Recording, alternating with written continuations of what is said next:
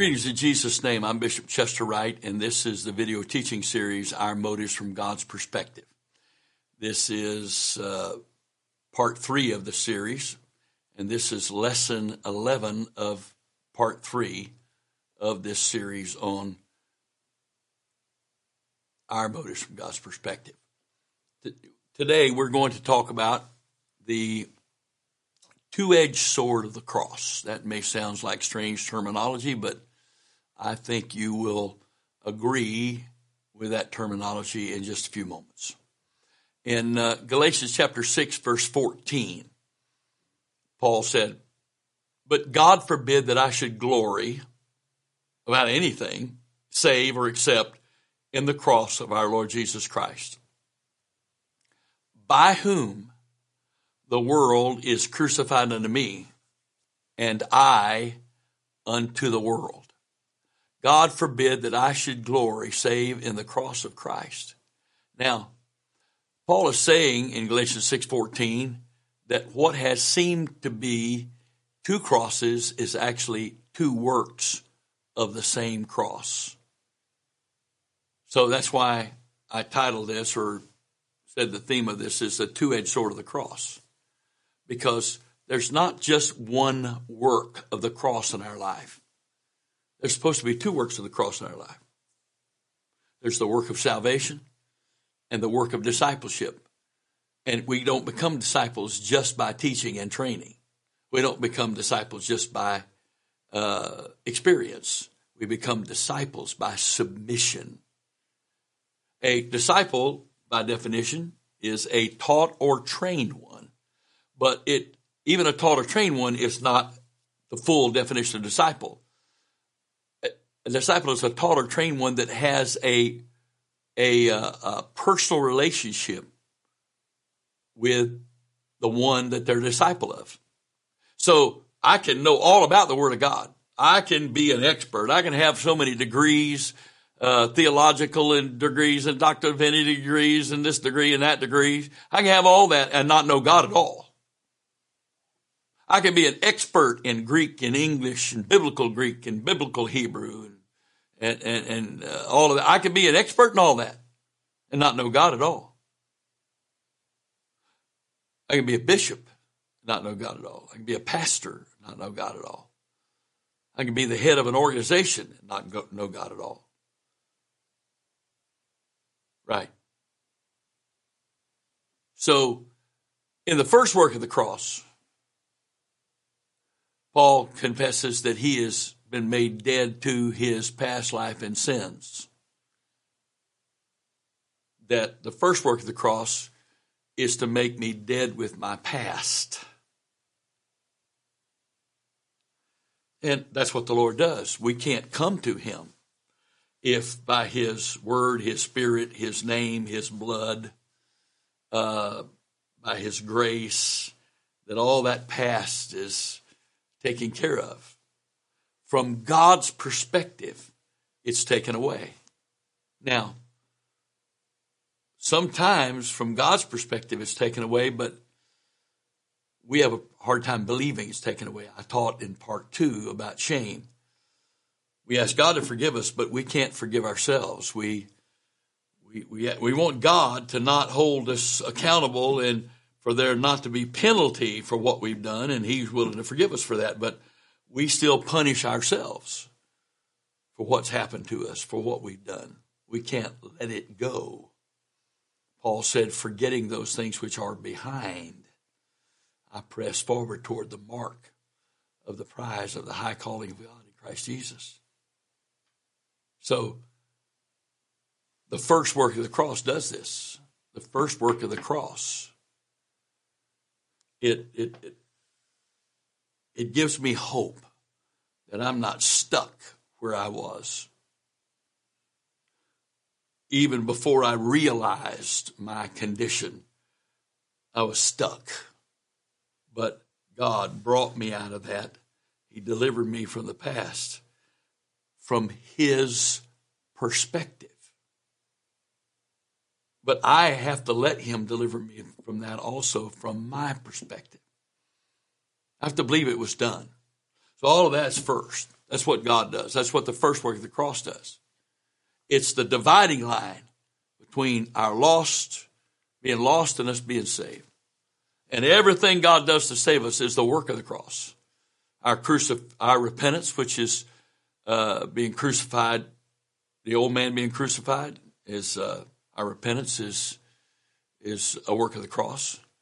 Our being buried with Christ in baptism into His death is a result of what happened on the cross, and then our being resurrected from that burial to rise and walk and do this life is his spirit that's made available because the spirit wasn't available until Christ died, was buried, rose again, and ascended into heaven. And only after he ascended to heaven did he spend, send the Spirit of God back to us. And so therefore, us receiving the Holy Ghost is a direct result of the cross. Because if he hadn't died, hadn't been buried, hadn't rose again, hadn't ascended into heaven, the Holy Ghost would not have been sent back. That's why John the Baptist said that uh, I indeed baptize you with water under repentance. Matthew 3 uh, 18, I believe it is, at least one place. I need baptize you with water under repentance, but he that cometh after me is mightier than I. He shall baptize you with the Holy Ghost and with fire. So Paul, or excuse me, John the Baptist contrasted what he did and what the coming one did. He said, I can only baptize you in water. That's all I can do. But the one coming after me, he's going to baptize you with the Holy Ghost. So again, the cross, the cross is the, is what made all of this available. The death to uh, my old man in, in repentance, my burial with Jesus in water baptism. So I'm not only crucified with Christ, I'm also buried with Christ and I'm resurrected with Christ. Praise God. So all of that happened in the beginning. But now that I'm born, now that I'm born, he didn't take away my sinful nature. I still have flesh and all of the propensities of flesh. And while I have the Spirit in me, I still have self will and I still have flesh. And what does God have to do to get me to be willing for him to do the work in me that will accomplish that. That bringing me to this place of spiritual maturity or bringing me to the place where God's purpose is fully manifested in my life. So now that I can be his conduit, he can use me in the earth to fulfill his will in whatever place he has for me, just like he has a place for you. In the second work of the cross, uh, Paul said he was in the process of being dead to the present life and its temptations and becoming a conduit of the Lord Jesus Christ to live in and minister to this world. It's very unique how the Holy Ghost wrote this down in Greek. I doubt seriously Paul was uh, writing in Greek. He may have been, I don't know. But uh, the Holy Ghost chose these words. God forbid, Galatians 6.14 again, God forbid that I should glory save or accept in the cross of, Christ, of our Lord Jesus Christ, by whom the world is crucified unto me. Now, and I unto the world. So he, didn't say by which because there were a lot of crosses. A lot of people died on the cross. So it's not just the cross, the wood, but the submission of Christ to dying on that cross. It's by his act of submission, his act of obedience, his not only dying, but dying on a cross that is doing the work in me. So by whom the world is crucified unto me and I unto the world. The first was accomplished for him. All that was required for his participation, participation was his faith in the cross and his participation through obedience in what it accomplished. We're talking about Paul now. This first work of the cross, where Paul is made dead to his past life and sins this first work of the cross was accomplished for him. All that was required for his participation was his faith in the cross and his participation through obedience in what it had accomplished. But in the second work of the cross, I, I, God forbid that I should glory save in the cross of Christ, of the cross of our Lord Jesus Christ, by whom the world is crucified unto me, and I unto the world. So in the second work of the cross, again, uh, Paul is in the process of being dead to the present life and its temptations and becoming a conduit of the Lord Jesus Christ to live in and through and minister to this world.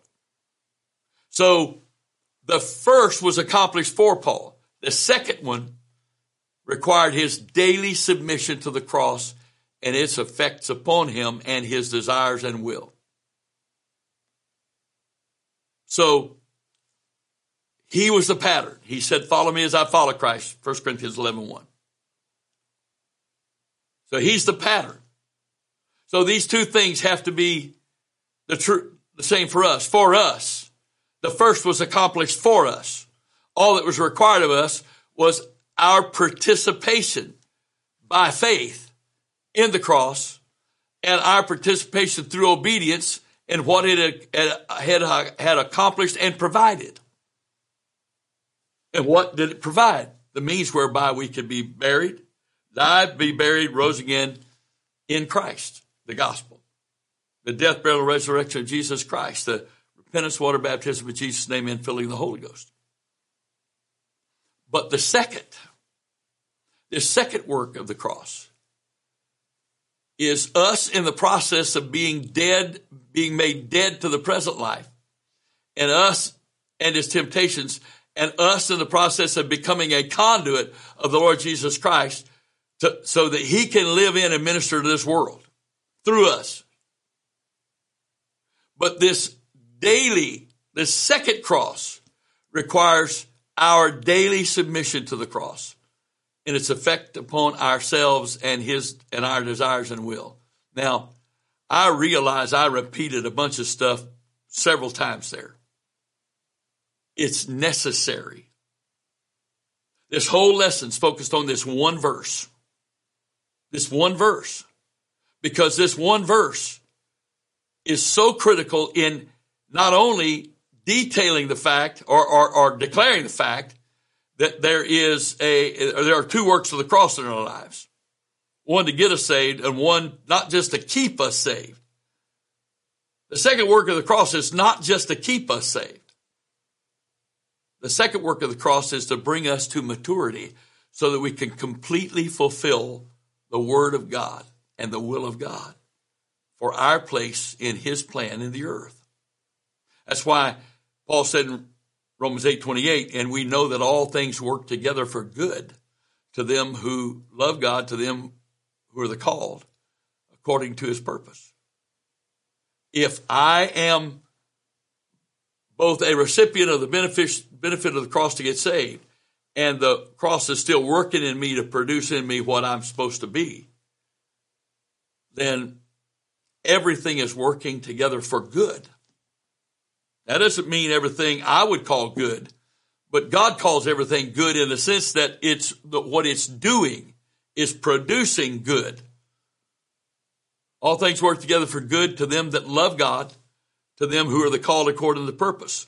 It didn't say for them that love God and for them that are called according to his purpose, but to, toward us because the goal is God's purpose. The goal is for us to love God. That's what salvation is supposed to produce. And the submission to our call according to his purpose. That's what both works of the cross are supposed to accomplish. And yes, the work of the cross always continues to keep us saved. But the work of the cross keeping me saved is not what, it's not enough to please God. He also wants me that, that for Christ to be formed in me, for, for me to be conformed to his image so that he can fulfill his plan and purpose through me.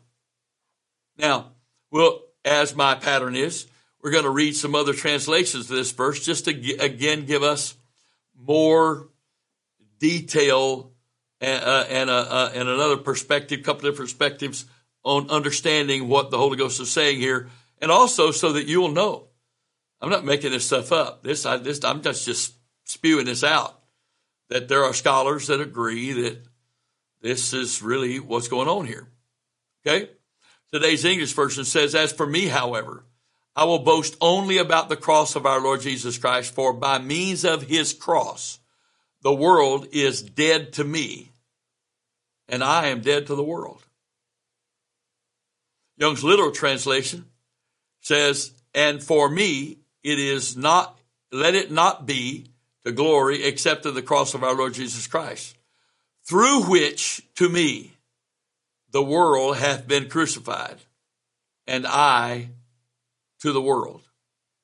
The Bible in basic English says it this way, but far be it from me to have glory in anything save in the cross of our Lord Jesus Christ, through which this world has come to an end on the cross for me and I for it.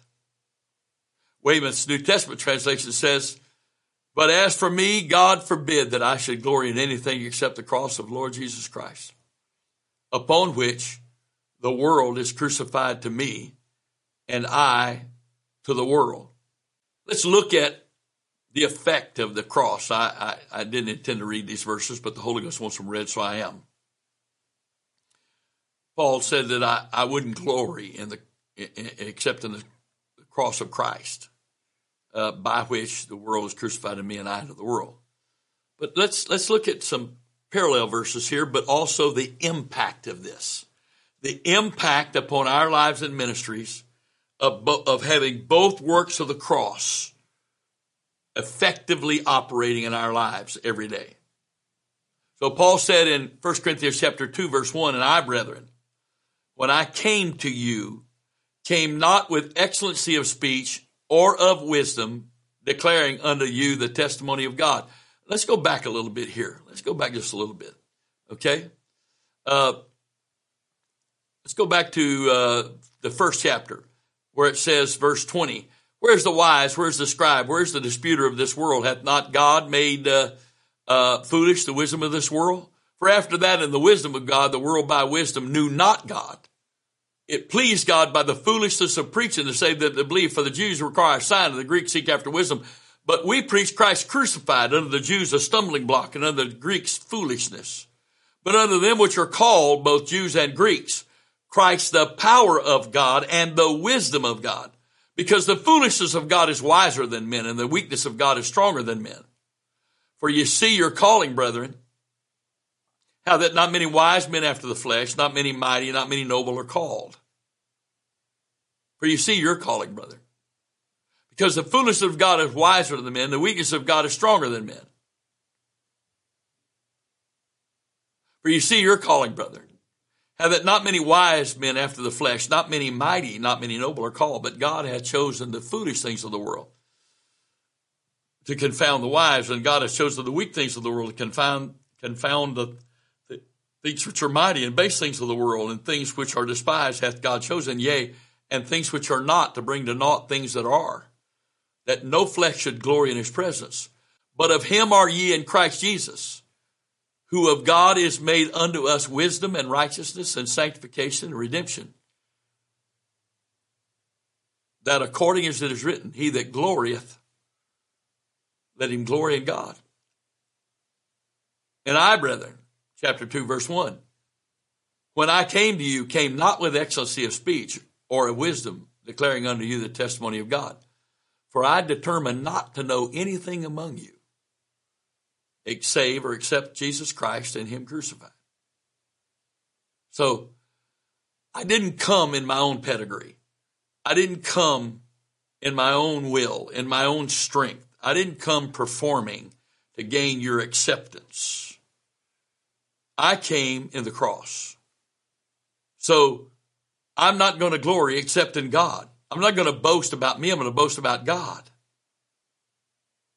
And he, so he says, here's, here's what this, this awareness that God didn't choose the high and mighty. He chose those that were willing to be humble, that were willing to be base, that were willing to be viewed by the world as weak and foolish because they wanted God, they wanted God's, God to love them more than they wanted the world to approve of them. So they gave up the, that from the world and they sought from God. We're still talking about motives in all this series. So he said, I determined not to know. I'm not. I'm not, not only not going to glory except in the cross of Christ, Galatians six fourteen, but Paul said, 1 Corinthians 2, uh, 1, 2, 2, I'm determined not to even know anything among you save Jesus Christ and Him crucified.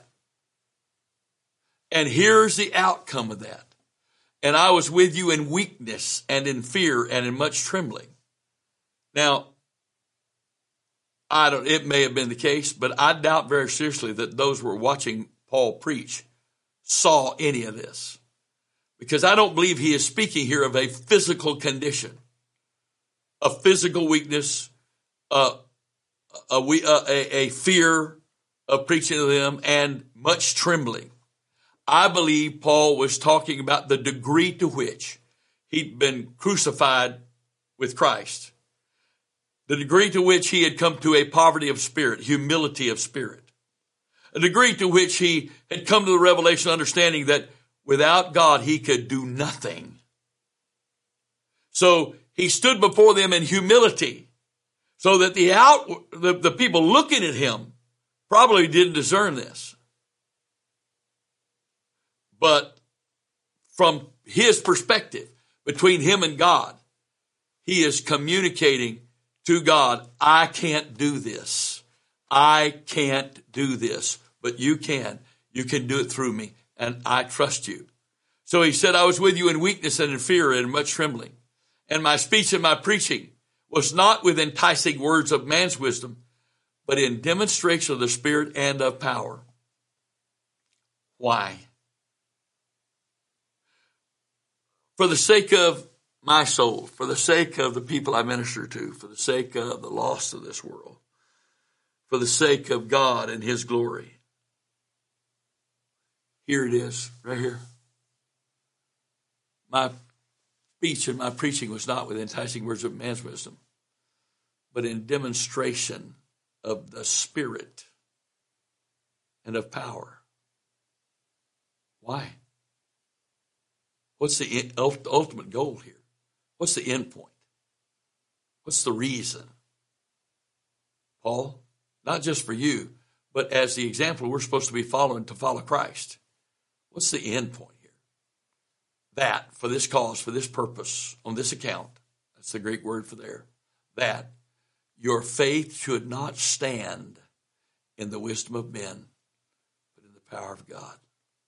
You know what he just told you?